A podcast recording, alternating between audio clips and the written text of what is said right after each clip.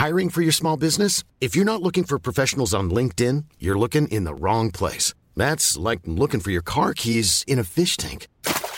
LinkedIn helps you hire professionals you can't find anywhere else, even those who aren't actively searching for a new job but might be open to the perfect role. In a given month, over 70% of LinkedIn users don't even visit other leading job sites. So start looking in the right place. With LinkedIn, you can hire professionals like a professional. Post your free job on linkedin.com slash people today.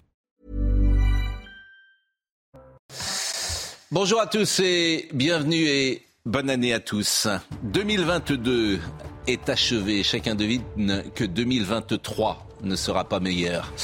Et pourtant, le chômage baisse. Et pourtant, l'inflation est moins forte qu'ailleurs. Et pourtant, les Français sont davantage protégés que leurs voisins.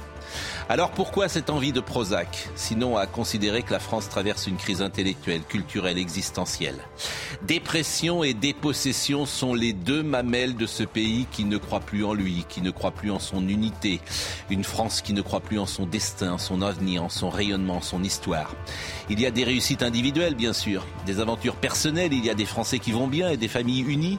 Mais voyez-vous, j'ai l'impression que les Français ne croient plus en la France. Ils ne croient plus en leurs élites. La parole publique est décrédibilisée. Le président parle, il présente ses vœux, mais on cherche ce qu'il a dit après qu'il a parlé, comme disait Chrysal chez Molière. Les Français ne croient plus en la France. Et s'il fallait s'en convaincre, personne n'imagine que les enfants nés au XXIe siècle vivront mieux que leurs parents. Les Français ne croient plus en la France, c'est peut-être ça le plus terrible. Comme si une certaine idée de ce que nous sommes, de ce que nous fûmes, avait euh, disparu. Bonne année quand même. Sandra Chimbo. Bonjour à tous. À la une de l'actualité ce lundi, Quimperlé dans le Finistère en partie inondé. La rivière Laïta est sortie de son lit à inonder des quais de la ville. La crue a atteint environ 4 mètres 20 durant la nuit. Une vingtaine de logements et quatre établissements recevant du public ont été touchés. Le département a été placé en vigilance orange hier. Le maire espère un retour à la normale ce mardi. Submergé par l'émotion, Lula a été investi président du Brésil hier. C'est son troisième mandat. En larmes, il s'est interrompu à plusieurs reprises pendant son discours au Congrès. Une cérémonie en l'absence de son prédécesseur Jair Bolsonaro. Le nouveau chef d'État s'est engagé à reconstruire le pays avec le peuple brésilien. Fin de série pour le PSG sans Neymar et Lionel Messi. Les Parisiens ont concédé leur première défaite de la saison. Ils se sont inclinés 3-1 hier face au Lensois. Frankowski a ouvert le score du plat du pied à la cinquième minute. Égalisation dans la foulée d'Ekitike pour les Parisiens. Au classement, Lens conforte sa deuxième place à 4 points du leader parisien. merci à Julien Pasquet, à Elliot Deval et à Johan Nouzaï qui étaient euh, là la semaine dernière à 9h du matin. Bonjour Elisabeth Lévy, bonne année. Bonjour Martin Blachier, bonne année. Bonjour Gérard Leclerc, bonne année.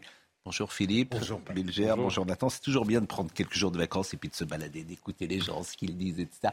Et c'est vrai qu'il y a plein, en fait, il y a plein de joie dans France. Il y a plein de gens qui sont très joyeux, très gais. Il y a plein de choses qui réussissent très bien.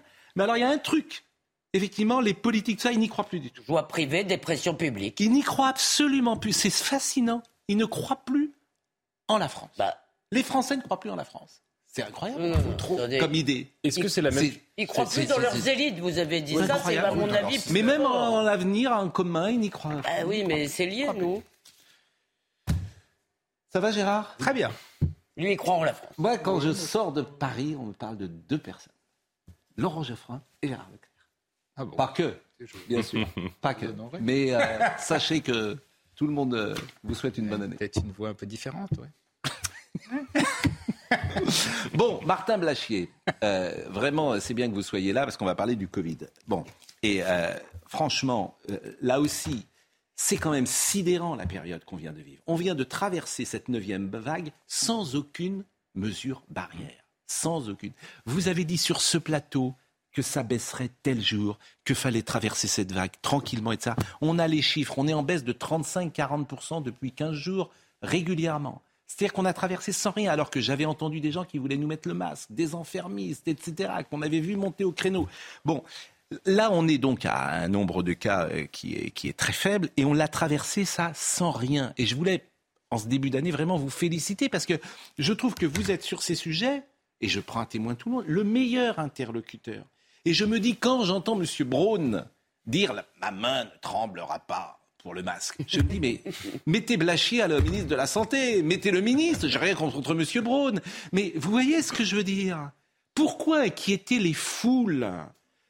Je, pense que c'est de la politique. Honnêtement, je pense que la gestion de cette crise maintenant, elle est politique. Et d'ailleurs, euh, sa main n'a pas tremblé, mais elle n'a pas agi.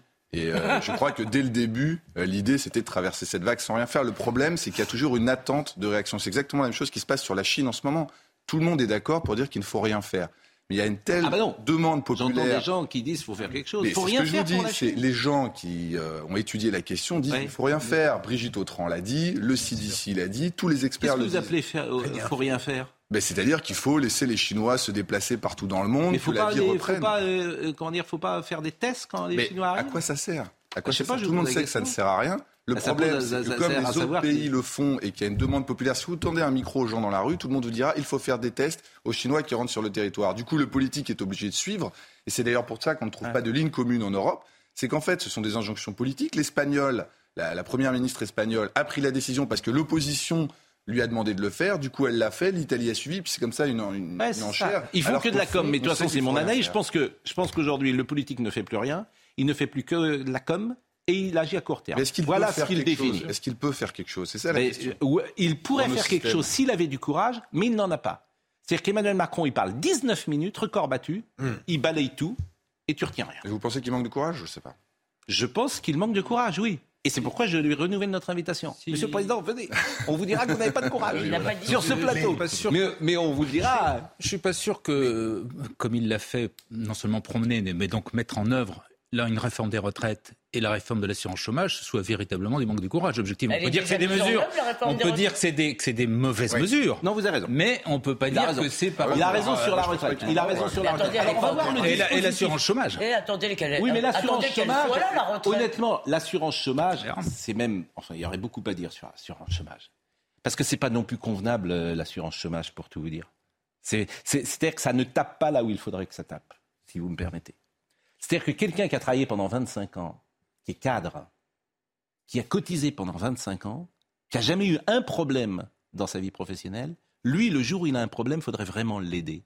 Celui-là. Et celui-là, il ne sera pas aidé. Au bout de six mois, ses indemnités seront divisées par deux ou par trois, alors qu'il était, euh, il avait un bon revenu, etc. En revanche, celui qui effectivement euh, s'amuse à euh, profiter du chômage à faire des allers-retours en je travaille, je travaille pas, je travaille, je travaille pas, celui-là, il, est encore. il va être pénalisé. Oui, justement. Il va être pénalisé. Mais il n'est pas plus pénalisé. Ah, si, il va être beaucoup plus pénalisé. Deuxièmement, en France. Il le sera plus, mais là, à mon avis, pas assez. Les, chiffres... Tu pourrais ouvrir les droits du chômage à ceux qui ont travaillé sur les trois dernières les années. Les chiffres existent. Euh, la, durée d'indemnisation est beaucoup plus longue en France que dans les autres pays. Oui, oui, je suis d'accord. Mais, mais terminons, terminons, c'est Martin Blachier. Je vous parlerai après. Euh, ah oui, pour reprendre les bonnes habitudes. On va voir d'abord le sujet, le dispositif Roissy, parce que vous dites que ça ne sert à rien. Voyez le sujet dispositif Roissy des gens qui arrivent en France. Ces passagers en provenance de Pékin et avant d'entrer sur le territoire français doivent se soumettre à un test PCR. Un dépistage pas toujours bien accueilli par les voyageurs. Ça nous a pas fait plaisir du tout au départ quand on nous a annoncé ça. Parce que ben, enfin, les autres pays sont pas testés, on comprend pas trop pourquoi que nous. D'autres y voient un soulagement. Je pense que c'est pour la sécurité de tous. Je suis d'accord avec ça. Tout le monde a besoin de reprendre une vie normale. Des mesures nécessaires selon le ministre de la Santé au vu de l'explosion des cas de Covid en Chine.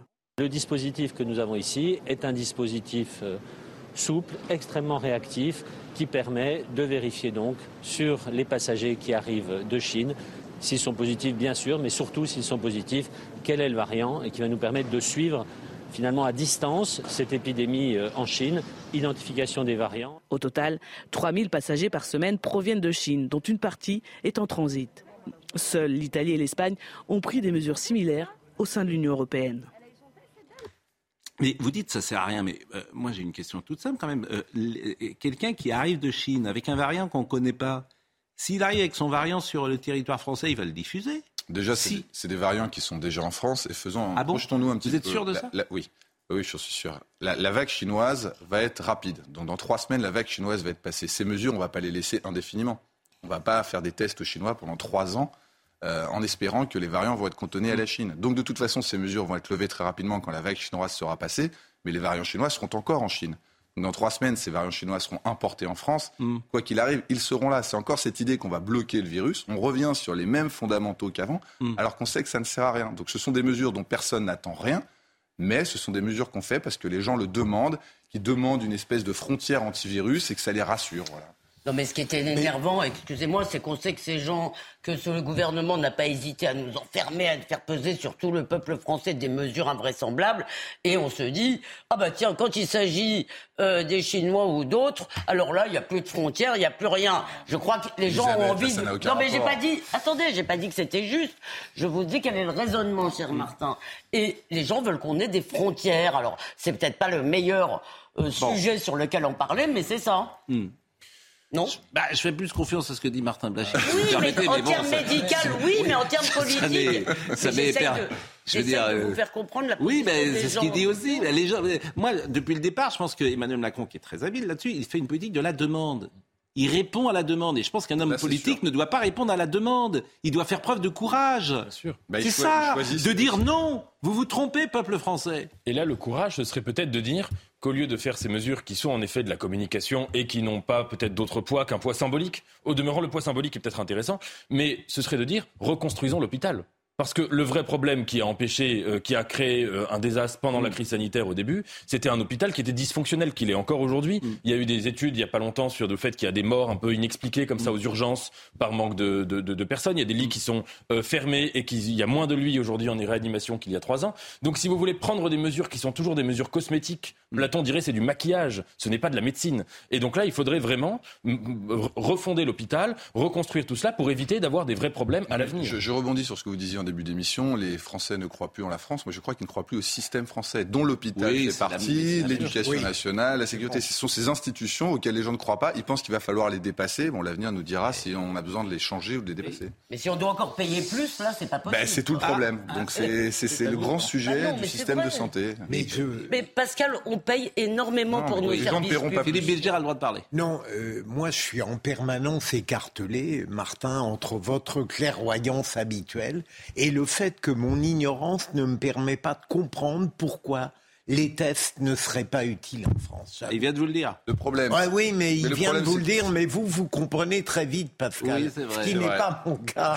Et puis, toujours dans la nuance. Oui. Un résumé, une synthèse complète. Non, je vous ai posé, j'ai posé la question que vous, avez posée. Il dit ça sert à rien parce que dans trois semaines, on les aura quoi qu'il arrive. Mais il faut vivre avec, c'est ce qu'il nous dit. Pardonnez-moi de demander à Martin Blachier de, s'adresser aux gens qui sont moins doués. Mais non, mais vous avez bien compris. mais d'abord, les, variants pourront passer par d'autres pays, ce qui s'est déjà passé préalablement. Ensuite, euh, vous pouvez avoir des tests qui sont faussement négatifs. Et ensuite, ça n'a jamais fonctionné. Même qu'on testait toutes les personnes dans les avions systématiquement, le variant arrivait à peine plus tard que si jamais on ne l'avait pas fait. Donc ça ne fonctionne pas. C'est à la fois théorique en fait, et expérimental. Vous dit, et c'est vrai pour le masque, la folie des hommes, c'est presque philosophique, c'est de vouloir juguler ça.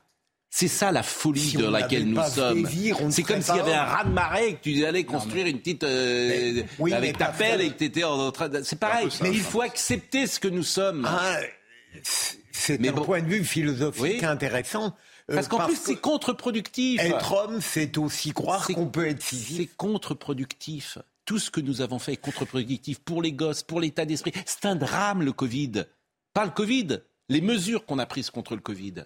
C'est un drame Mais c'est pour, la ça qu'il faut se réjouir Donc moi je suis toujours sur la même position. Et tu le vois avec les gosses, tu le vois, l'état d'esprit de ce pays, la délation, la, surprotection, oui, mais tout ce qui s'est mis en place, tous les, tous les réflexes. Oui, tu te fais engueuler par des gens parce que tu n'as pas de masque. Non, mais on est chez nous. Avant, la, la xénophobie aussi, parce que c'était systématiquement les variants qui venaient d'ailleurs, qui allaient nous envahir. Et, c'est pour ça qu'il faut des hommes courageux. Oui, mais, euh, courageux d'aller contre l'opinion. Des hommes courageux. Pas simple. Pardon. Pas simple d'aller contre l'opinion. Courageux, il en faut beaucoup. Mais j'ai l'impression, parfois, à tort, sûrement, Pascal, que vous coagulez un grand nombre d'éléments qui n'ont parfois rien à voir les uns. C'est le principe de la synthèse. Euh, oui, mais la synthèse, elle élimine l'inutile. Non, mais quand elle garde l'essentiel. Quand même, dans l'esprit français, dans l'esprit français tel que le décret Pascal, il y a quelque chose qui est ressorti au moment du Covid qui est terrible. Oui, bah, il y a un besoin, il y a un besoin de protection. C'est amusant parce qu'il y a deux ou trois jours, on a eu ce débat le nombre de gens qui disaient encore une fois le gouvernement est en retard, pourquoi on n'a pas déjà fait comme l'Italie, etc. C'était ça le discours. Je l'ai entendu ici, c'est vrai, vous êtes pas vrai. On attend, on attend et après on change de sujet. Et il l'a fait dans la journée. Voilà. On pourrait dire en quelque sorte que le drame du Covid, pour le dire avec votre expression, c'est que ça a été une maladie au carré. Ça veut dire par-delà la maladie biologique, mm. il y a eu une contamination d'une grande maladie politique. Et là où c'est intéressant, c'est que l'imbrication entre les monstres politiques et les maladies, ça date, ça remonte à longtemps. Quand Camus écrit La peste, tous les sartriens disaient on ne peut pas comparer le fascisme à une maladie comme la peste, c'est pas des contaminations, etc. Ce qu'on voit quand même, c'est que cette folie qui nous a tous traversés, enfin euh, pas nous heureusement, mais cette folie-là, elle, a eu lieu comme exactement une contamination. C'était une sorte de maladie métaphorique. Bah, en tout cas, moi je m'aperçois qu'on vient de traverser euh, cette crise. Je suis sûr on ne saura jamais dans quel état nous serions si on avait pris aucune mesure. Bah, si on le saura parce qu'il y a la Chine qui est en train de le vivre en ce moment. Enfin, est-ce qu'on le saura? Je ne sais pas parce qu'on n'aura pas les informations.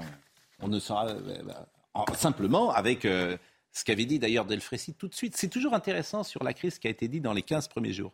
M. Delfrécy avait dit bah, les personnes fragiles, et notamment les anciens, il faut qu'elles s'isolent. C'était ça. et ça, ça avait été un tollé total. Comment? C'était ma thèse et je m'étais pris euh, et bien sûr. les pires insultes. Mais bien, alors qu'en en fait, c'est des réflexes de bon sens. Mais bon, euh, les vœux. Vous avez souhaité vos vœux Ah bien sûr. Ce qui a bien, c'est qu'en vieillissant, on n'a plus de vœux à adresser, on attend ceux qu'on vous donne. Oui, c'est vrai, Et c'est très agréable parce que ma paresse naturelle. Quand vous parlez, on essaie toujours de comprendre ce que vous dites après, parce qu'il y a toujours un petit temps. Il y a toujours un petit temps de réflexion. je vous expliquer, mon cher mais, mais, mais, cher ami, ah, euh, qu'est-ce que vous avez fait le 31 euh, 31, j'étais chez l'un de mes enfants dans le Loiret, ça a été formidable. C'était bien.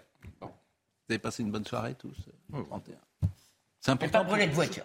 C'est important. Ah oui, ah bah, les voitures. Alors ça, c'est formidable. Ah bah, Tout s'est bien passé en France. 690 voitures de brûlées, 490 interpellations. Tout s'est bien passé. Je regardais hier soir les 20h de TF1 France 2.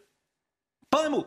Tout s'est bien passé. une petite allusion sur TF1. Tout s'est bien passé. Et vous savez pourquoi? Toujours la même euh, lecture les médias français, les journalistes ont tellement peur des extrêmes qu'ils sont tous sur une voie comme ça. Parce que parler de ça, c'est le frère, le jeu du Rassemblement national. Ben oui. Ah, donc alors, 690... En plus, ça ouvrira des 600, Ça n'existe pas, 690 voitures euh, brûlées. Tout s'est bien passé, globalement. Il n'y a pas eu que ça. C'est comme vous avez la Russie, c'est globalement positif. 50 millions de morts, globalement positif. Alors quand même, alors, notable, alors quand même, la phrase de Gérald Darmanin relevait d'une information, il aurait fallu la, la formuler à l'intelligence. Alors en revanche, les vœux des politiques. Moi, alors j'ai vœux des politiques, il y en a un qui m'a vraiment fait rire. Olivier Faure. Non, alors Olivier Faure, ah, vous allez voir. Mais d'abord, d'abord Carl Olive. Carl Olive, c'est alors Carl Olive, il a un truc, il sait faire parler de lui, et c'est marrant parce que c'est toujours un fil. Euh, comme il est sincère dans son engagement, comme il a du cœur, qui est une qualité assez rare. Comme il est engagé, quoi qu'on pense hein, de son action pour, euh, ses, euh, pour ses, habitants de Poissy, même s'il est plus maire aujourd'hui, parce qu'il est aujourd'hui député, mais c'est quelqu'un qui y va. Eh bien, ça passe. Et il a présenté ses voeux en chanson. Et je vous propose d'écouter écouter Carl Olive, c'est formidable.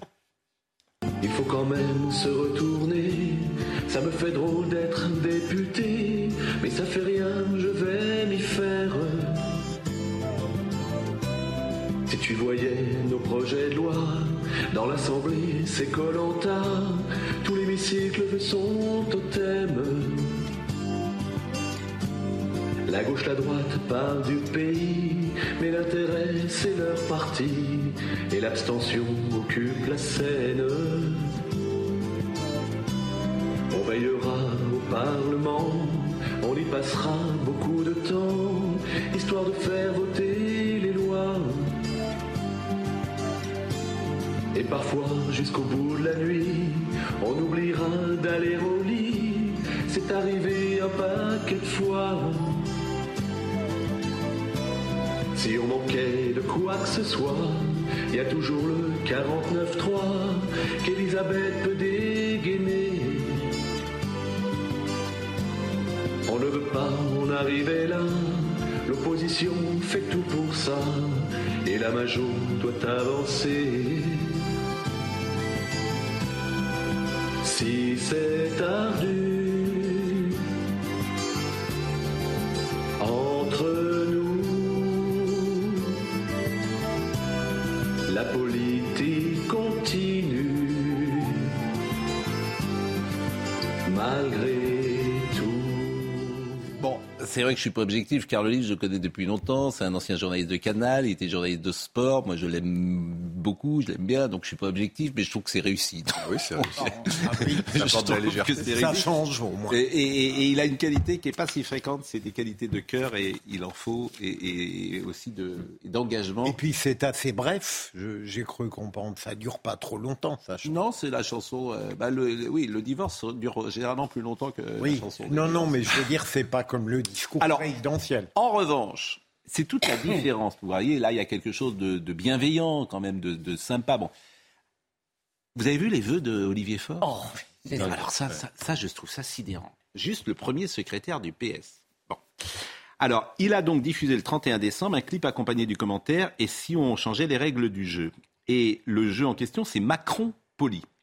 D'ailleurs, je voulais vous montrer juste la petite euh, figure euh, de Macron poli, parce que je trouve même que ça, renvoie, c'est toujours pareil, à l'image de Macron, Rothschild, et disons-le, un poil antisémite. Moi, moi, j'y ai vu ça tout de suite, mais bon, euh, bon, Macron poli. Bon, Macron poli. Moi, je vois cette image, je vous assure, euh, je suis dans les caricatures de, de la libre parole de, de Drummond hein, quand je vois ça. Hein. bon, avec optimiser, polluer, frauder, profiter.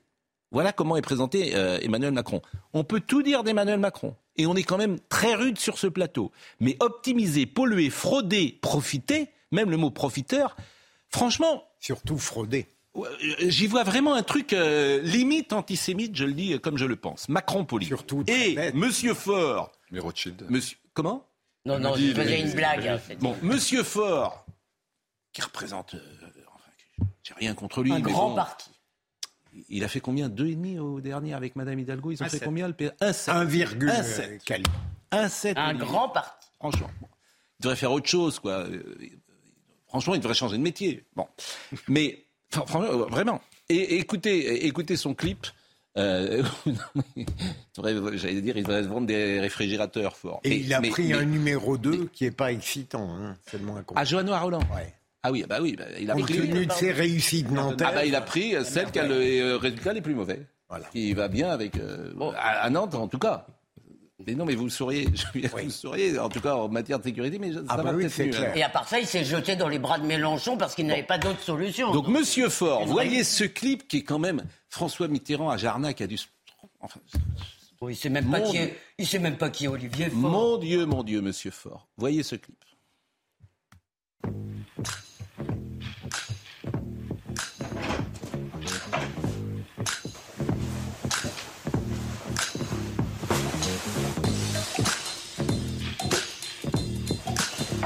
Música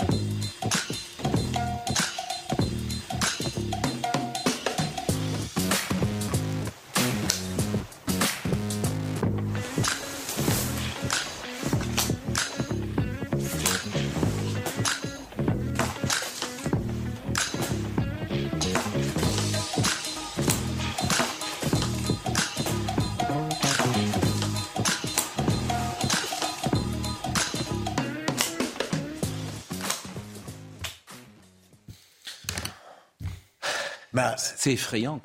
Moi, je trouve c'est effrayant. C'est très intéressant comme, comme clip parce que qu'est-ce qui explique l'effondrement du Parti socialiste? C'est qu'à un certain moment, les Français ont dit, sur le plan économique en tout cas, rien ne distingue le Parti socialiste de François Hollande de la droite. Et euh, M. Faure a essayé de réinventer ça, de refaire du Parti socialiste un parti de rupture. Ouais. Mais c'est pas en insultant le président et avec des, des, en effet un imaginaire qui est assez douteux qu'ils vont recréer un programme de justice sociale, euh, de, de, de, de, vraie rupture, de vraie justice, de vraie égalité, qui a pu expliquer les grandes heures du Parti socialiste en, 2000, euh, en, 81, même en 2012 quand, lors de l'élection. et si vous voulez, c'est ça qui est intéressant. Les grandes heures du Parti socialiste qui a oublié juste les ouvriers, mais peu importe. On va pas... Je parle de 80 du programme. Philippe, je parle du programme. Non mais moi, alors, euh, ma partialité euh, euh, oh.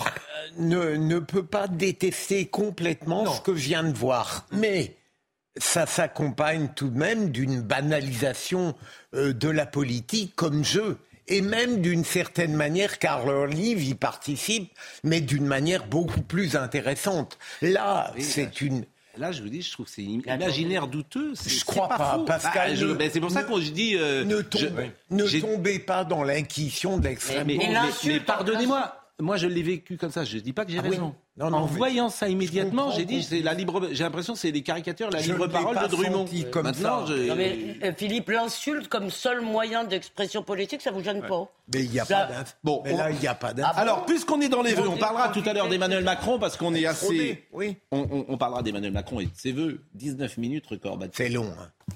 Mais une bonne nouvelle. Et puis il y avait, c'était, c'est quoi sa bibliothèque? C'est une bibliothèque, oui, oui, j'ai l'impression derrière, c'était.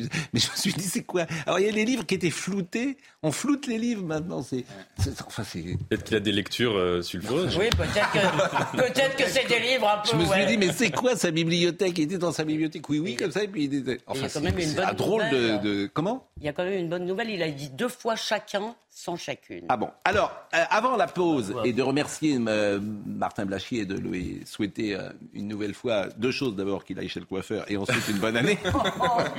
C'est prévu. Moi, je vous trouve très bien. Mais je vais arrêter, je blague. Bon, et si je dis Pantine.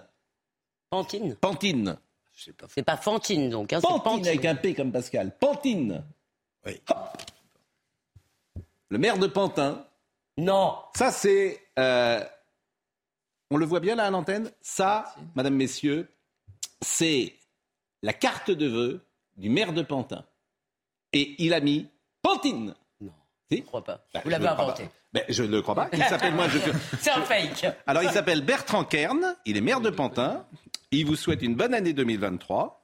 Bien à vous, Bertrand Kern. Voilà. Pantine. Et il dit Porter le message de l'égalité femmes-hommes, c'est montrer la volonté de la municipalité de tenir et d'aller encore plus loin dans les engagements. Ajouter la lettre E au nom de la ville peut paraître anecdotique, mais ce petit E accroche le regard, questionne, interpelle.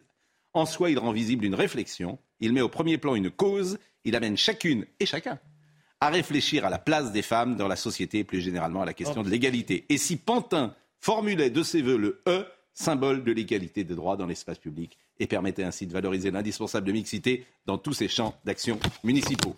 Pantine Franchement. Il y, a une, phrase très intéressante, c'est réfléchir à la place des femmes. Ah bon, pourquoi il faut réfléchir à la place des femmes? Engagé pour l'égalité. Hôtel de Ville, 45, avenue du Général Leclerc, 83, 93 500, Pantin. Pantine quelle publicité vous lui faites en tout cas Mais, attendez, vous êtes en train de lui donner raison. Là. Mais, je ne suis que factuel. Je n'ai pas dit ce que je pensais. Mais factuel. mais de ce fait-là, vous. Mais le journal. C'est raison parce que. C'est le journalisme de témoignage. 2023 commence bien? Je témoigne. Je pensais qu'il y avait des ridicules qui ne seraient jamais dépassés. Mais non. Pantine. Sans dot. Euh, on dit, bien, ah on dit bien matrimoine. C'est de la folie pure. Mais parce que vous êtes un ringard, permettez-moi de vous le dire. Vous êtes un, vous êtes un vieux, vous, êtes, vous, vous, appartenez au monde d'hier. Continuez, mon cher voilà. Pascal. Donc désormais, vous êtes à voir Pantine. Pantine. Merci euh, Martin Lachier. La pause On ne vous appelle pas Martine, mon cher. Pas encore. non. je peux dire un mot juste là-dessus? Bah après, ça, c'est un tout petit peu ridicule, mais il y a quelque chose qui m'a frappé. oui, mais après, là, on est vraiment en gros, grand débord. Il est 9h26. Donc, à tout de suite. Émeric Courbet euh, nous a rejoint. Je lui le remercie. Je lui souhaite euh, bonne année. On peut le retrouver euh, chaque samedi avec Enquête d'esprit. samedi et dimanche, d'ailleurs. Mission passionnante, intéressante et culturellement enrichissante.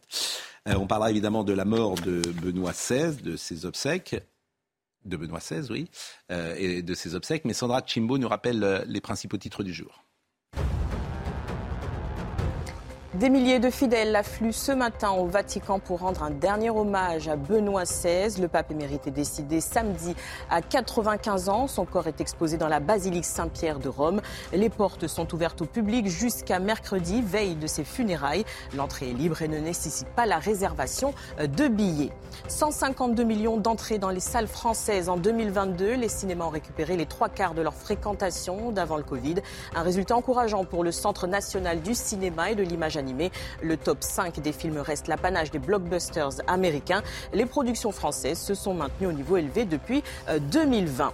Euh, 2022, l'année des records. Le 31 décembre était le plus chaud jamais enregistré en France depuis le 16 décembre 1989. Les températures étaient supérieures de près de 9 degrés par rapport au normal. Le 1er janvier, le thermomètre a battu des records sur une large partie de l'Europe. En France, c'est la ville de Besançon qui a pulvérisé les records avec une température de 18,6 degrés. On parlera euh, également tout à l'heure de l'interview de Marcy, parce que sur les réseaux sociaux, ça fait beaucoup euh, causer. Euh, au Marcy qui s'est exprimé dans le Parisien, et il s'étonne que les Français se sentent plus touchés par la guerre en Ukraine que par d'autres conflits plus lointains. Alors je sais bien qu'un buzz chasse l'autre, mais il a dit cette phrase étonnante, je suis surpris que les gens soient si atteints, ça veut dire que quand c'est en Afrique, vous êtes moins atteints cette manière aujourd'hui hmm. de tout voir à l'aune de son origine, de sa couleur de peau. Euh, de la concurrence victimaire. Oui, voilà, c'est assez. Euh, et de la concurrence victimaire. C'est des sujets qui n'existaient pas dans la société française il y a 30 ou 40 ans. Donc on pourra en parler tout à l'heure, mais on, revient juste sur euh, les, les vœux, parce que Emmanuel Macron, il y avait deux choses. Il a dit deux choses qui ont fait causer, si j'ose dire, dans ses vœux, parce qu'il en a, il a, pendant 19 minutes, il a parlé de tout. Donc évidemment, il y a matière à dire. Euh, c'est sur la les, les, les, artisans qui seront aidés, euh, et notamment les boulangers. Bon. Et visiblement, ce n'est pas forcément le cas. Alors, réécoutons ce que disait le président Macron euh, samedi soir. Je le dis en particulier à nos artisans, nos boulangers, mais aussi à nos entreprises les plus industrielles. Dès demain, vous aurez des aides adaptées en plus du bouclier tarifaire déjà mis en place, de telle sorte que la pérennité de votre activité, de nos emplois, de notre compétitivité puisse être assurée. Bon, alors je ne sais pas s'il faut aider tout le monde, mais en tout cas, évidemment, les boulangers, ils disent pas disent pas ça. Vous voyez le sujet de Mathieu Rio. C'est un coup de massue pour ce boulanger pâtissier après deux ans d'activité. Julien Péducel a reçu fin décembre une facture d'électricité de 12 882 euros contre 1000 euros deux mois plus tôt il a décidé de faire opposition auprès de sa banque. Je ne peux pas payer une facture d'électricité de 12 000 euros avec un chiffre d'affaires de 20 000 euros. Ce n'est pas possible. Je paye d'abord mes ouvriers, mes fournisseurs, mes autres charges. Et malheureusement, bah, l'électricité, je suis désolé, mais ce n'est pas une facture, c'est un coup de poignard. C'est assassiner les artisans. Pourtant, le gérant a surtout faire pour réduire sa consommation d'électricité quitte à travailler dans la pénombre et sans chauffage, dans un atelier à 12 degrés. Aujourd'hui, il se sent abandonné. L'amortissement de 20% de la facture par l'État pour les professionnels est insuffisant selon lui. C'est un pansement sur une, une plaie béante, mais c'est surtout à nos fournisseurs d'énergie. C'est vous qui nous assassinez, c'est à vous de faire un geste. Ces dernières forces, Julien Péducel a décidé de les mettre dans une opération coup de poing aujourd'hui à Villers-Saint-Paul un rassemblement et une distribution de tracts pour sensibiliser et alerter sur les difficultés des artisans. manifestement, euh, c'est pas ce que dit le président Macron, euh, mais c'est un sujet. En même temps, on peut pas. Non, non, mais il y, a un vrai, vrai, vrai sujet sur Bien le sûr. Ça, je, ah je peux en témoigner facilement parce que dans mon village, dans le Poitou, il a fermé le 30 euh, décembre. Il a fermé. Fermé, fermé. Fermé. Et c'est quand même un chef de canton. Et il a fermé à cause de. Ah bah bien il m'a expliqué, vous pouvez même pas aller quasiment jusqu'au 31 décembre. Je, ne peux plus. on pourrait le recevoir, ce boulanger? Ah bah écoutez, oui, il suffit d'appeler aux trois moutiers. Hein. Non, mais franchement, moi, je... c'est là, pour le Dans, quelle ville il est Les trois moutiers. Eh ben, faut l'inviter demain matin. Il faut qu'il vienne nous parler. Il euh, faut qu'il vienne nous parler euh, demain matin parce que c'est. C'est aussi la vie sociale en plus. C'est pas seulement. Alors, c'est ah des bah, ce sont des entreprises. La fermeture du Mais dans plein de villages. Quel âge il avait? Oh, il doit avoir une, quarantaine d'années. Mais qu'est-ce qu'il va faire? Donc il va être, eh ben, il va être salarié. Il, allait, euh, je, vais poser la question. On va à Saumur pour euh, Pôle Emploi pour trouver un emploi. Et euh, avant de voilà. C'est un bon boulanger? C'était un très bon boulanger. Mais il faut le mais dès demain. Mais vous auriez dû me le dire. Ah bah, non mais vraiment, je trouve. Alors franchement, c'est un témoignage formidable. Il n'y a pas une manif des boulangers prévue euh, autre passage euh, qui a fait causer, euh, c'est lorsque Emmanuel Macron, et c'est la une d'ailleurs de Libération ce matin, a dit qu'il aurait pu prédire le temps qu'il fait ou le climat qu'il fait. Alors là, c'est fait rattraper par la patrouille, puisque paraît-il qu'on peut tout prévoir maintenant, et notamment le temps qu'il fait. Hmm. Écoutez ce passage d'Emmanuel Macron. On n'a pas prévu. Qui aurait pu prédire la vague d'inflation ainsi déclenchée, ou la crise climatique aux effets spectaculaires encore cet été dans notre pays? Pourtant, au fil de ces saisons de danger, ce qui est demeuré constant, une fois encore cette année, est notre capacité collective à relever ensemble ces défis. Alors là, il s'est fait rattraper par la patrouille, puisque euh, Marine Tondelier a dit loin de l'histoire lorsqu'il nous dit, par exemple, que personne ne pouvait prédire la crise climatique. Cela fait des décennies que les scientifiques le disent, rapport du GIEC après rapport du GIEC. Ce qui m'étonne, moi, c'est l'instrumentalisation des événements météo que dans un sens, parce qu'on m'explique en permanence qu'il ne faut pas confondre météo et climat. Et moi-même, quand je me suis amusé, et c'était pas très malin, de euh, faire un parallèle entre une météo dans les Yvelines et le climat, je me suis fait mais torpiller en disant Monsieur, vous comprenez rien, vous êtes voilà, euh, météo et climat sont pas les mêmes choses. Ils font ça. Ils ne font bah, Sur l'été, ils ont fait ça. Pas tout à fait d'accord avec vous. Il y a également euh, Anne Hidalgo qui, aurait pu prévoir, en fait, le GIEC. Euh, Anne Hidalgo, Madame 2%. Non, mais c'est pas seulement Madame. Je suis pas tout à fait d'accord avec vous, cher Pascal, parce que dans la phrase du discours, il y a d'abord deux choses. Premièrement, il dit pas le, seulement les effets de la crise climatique, il dit qui aurait pu prévoir la crise climatique. Et deuxièmement, il parle de l'inflation. Bah oui. Or, c'est vrai que l'inflation, hein, hmm. euh, euh, c'était absolument prévisible. Pendant la, crise sanitaire, vous en parliez tout à l'heure, quand un certain nombre de mesures euh, ont été prises, tous les économistes sérieux diraient qu'elles auraient des effets économiques catastrophiques à long terme. Donc, ce qui est très intéressant dans cette phrase, c'est qu'il s'agit de, décharger le politique de la prévision qui devrait être sa responsabilité. Alors que gouverner, c'est prévoir. Exactement. Et de dire, oh, les crises tombent du ciel comme la pluie. Euh, gouverner, c'est pleuvoir, disait François Hollande en, riant. Euh, les, ça tombe. Et donc, c'est au peuple de euh, d'être responsable et de se sacrifier et de faire preuve d'abnégation. Sur le nucléaire, il y a une sorte d'inversion de la charge de la responsabilité qui est tout à fait manifeste. Oui, c'est vrai, mais sur le nucléaire, Très intéressant. Par exemple, non, mais c'est vrai, c'est tout à fait juste. le nucléaire est un excellent exemple. Qui aurait pu prévoir que notre électricité allait nous coûter beaucoup plus cher? Ah bah tiens donc. Non, non. Oui, excusez-moi. Il a, il, a, il a vraiment tort, je le dis et je le répète, sur le climat, parce que justement, le climat, là, pour le coup, c'était annoncé depuis très longtemps. En revanche, objectivement, euh, personne autour de cette table et nulle part ailleurs n'avait prévu la crise en Ukraine. Or, que vous vouliez ou non, la crise en Ukraine a des conséquences énormes et a déréglé toute une série de choses, et, notamment sur, le, sur l'énergie. Sur l'énergie. Non, sur l'énergie, je parle. Sur le nucléaire. Sur l'énergie. Personne n'avait, personne n'avait prévu la crise en Ukraine. Comme il y a eu, il y a eu les résolutions, j'ai dit que je ne m'engagerais plus. Il y a eu suffisamment de politique. Il n'y a rien il n'y a aucun rapport entre la crise énergétique en France et la guerre en Ukraine. Est-ce que vous pouvez vous mettre ça dans le crâne? Non, bah, je, non parce que c'est faux. Oh, mais parce qu'autrement, si la crise énergétique n'était qu'en France, Là, je, vous dirais d'accord, mais elle est dans, toute l'Europe. Elle est dans toute l'Europe. Mais, cher, mais, cher ami, parce que le monde, cher ami, cher ami, parce que toute l'Europe n'était pas comme nous sous l'influence du nucléaire. Si nous avions gardé nos centrales nucléaires telles qu'elles étaient il y a 15 ans, nous n'aurions aucun problème d'énergie. L'Allemagne, elle, est dépendante du gaz russe. Vous êtes d'une mauvaise foi sur ce sujet qui est quand même avant, mais on avait quand même 20%, 20% de notre gaz qui venait de, euh, Russie. Gérard, on ne sera pas d'accord et c'est pas grave. On dire un mot sur la prévision. Non, dites pas un mot parce qu'on avance. Le, euh... la tension recommence. Mais non, mais, c'est pas ça. Mais, je veux dire, bah qu'est-ce que vous voulez dire? Non, je voulais dire que je suis quand même fasciné que à chaque fois, par exemple, on alerte sur les conséquences de quelque chose, sur l'immigration massive, hmm. sur quoi que ce soit, tout le monde dit comment vous osez, nanana, nanana, vous êtes des fascistes. Et là, effectivement, il arrive et il nous dit, bah non, on peut rien prévoir, mais c'est extraordinaire. Marine Tondelier, écoutons-la, elle était ce matin précisément, alors ils sont jetés évidemment sur le président Macron. Écoutons. Elle était où? Le président de la République, pour ses vœux le 31 décembre, nous a quand même dit qui aurait pu prévoir le, changement climatique. Alors là, je suis tombée de ma chaise parce que en fait, tous les rapports du GIEC le disent depuis plus de 40 ans. Et donc, on se rend compte qu'on a besoin d'un grand parti d'écologie qui euh, euh, soit omniprésent sur ce sujet. C'est pour ça que les écologistes euh, vont lancer un grand mouvement d'état généraux de l'écologie dans tout le pays pour les mois qui viennent et qui mènera à la refondation d'un nouveau grand parti. Moi, ce qui m'ennuie, par exemple, Madame Rousseau, Sandrine de son prénom, a utilisé aussi les images euh, du climat aujourd'hui. Et c'est ce qui se passe notamment aux États-Unis. Vous avez vu ces images euh, dans l'Ontario, on va peut-être les voir d'ailleurs avant de voir le tweet de Sandrine Rousseau. Image absolument incroyable de blizzard. Euh, bon, bah là c'est le froid. Bon, mais il n'empêche que tout est bon pour parler de dérèglement. Moi, je veux bien qu'on me dise que c'est un dérèglement. Il se trouve que ça a déjà existé. Donc c'est ça qui est absolument sidérant. Ça a déjà existé. Tout ça a existé.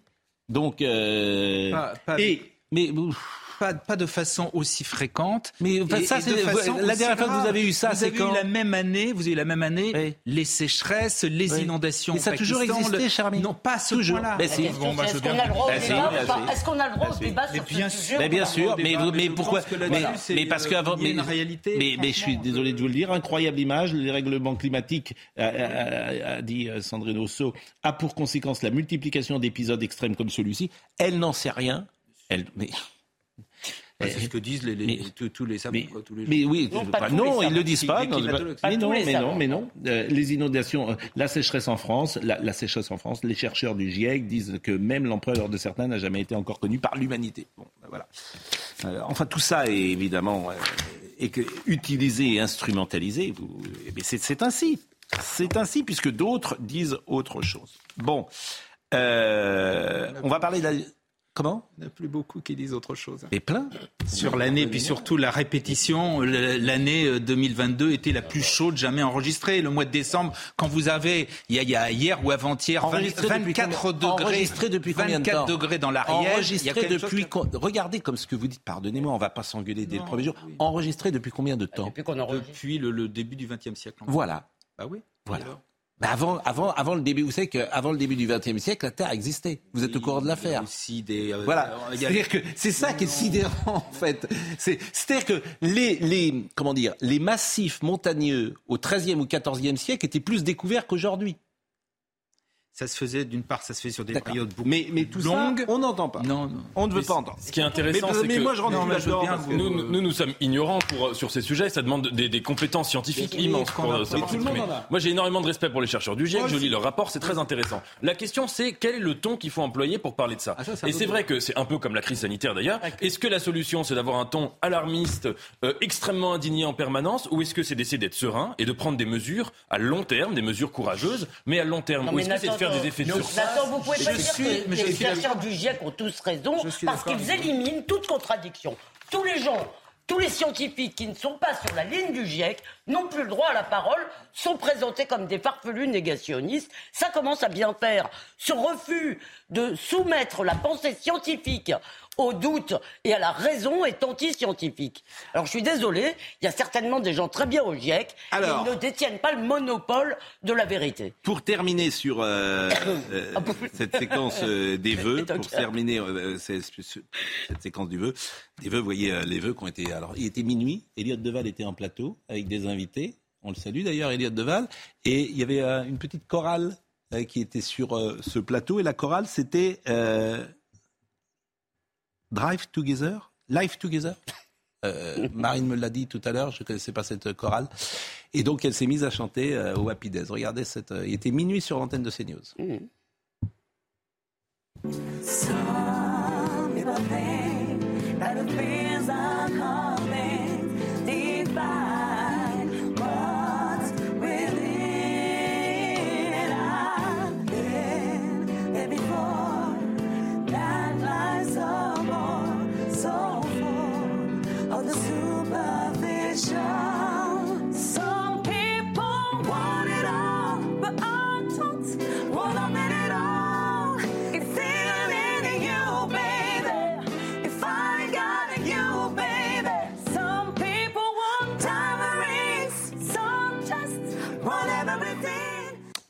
Voice Together, ils chantent très bien et ils ont fait deux chansons. Euh, ça, c'est une autre chanson que au Happy Days.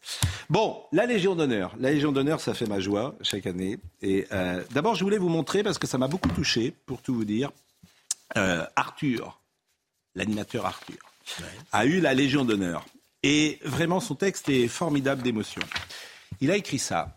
Je m'appelle Jacques Essebag. Vous me connaissez sous le pseudonyme d'Arthur. Je suis né à Casablanca en 66. En 67, pendant la guerre des six jours, ma famille a quitté le Maroc en 24 heures, sans rien. Nous avons été accueillis en France à Massy. J'y ai passé mon enfance. L'école, le centre aéré, les activités artistiques, sportives et éducatives étaient disponibles gratuitement pour tous. Et c'est même grâce à la mairie que j'ai appris et obtenu mon premier job d'animateur radio. J'avais 16 ans. 40 années plus tard, je suis devenu celui que vous connaissez tous, animateur, producteur et entrepreneur. À ce titre, je viens d'apprendre que j'ai été promu dans l'Ordre national de la Légion d'honneur. C'est un immense honneur. Je n'oublierai jamais ce que la France a fait pour moi. De la main tendue en 1967 aux portes qu'elle m'a ouvertes tout au long de ma vie, La France a changé mon destin, une France qui m'a tant appris, tant donné, et à laquelle j'essaie de rendre chaque jour un peu plus. Merci. Ça fait du bien hein, par rapport aux gens qui passent leur temps à, taper sur la France, ça fait du bien. Et eh bien vous voyez, ça, il a mis une très jolie photo de lui. Vous voyez, on entend je vais vous dire, tout n'est pas perdu. Ah bah non, mais bien sûr, Pascal, vous voyez que des gens continuent à aimer la France.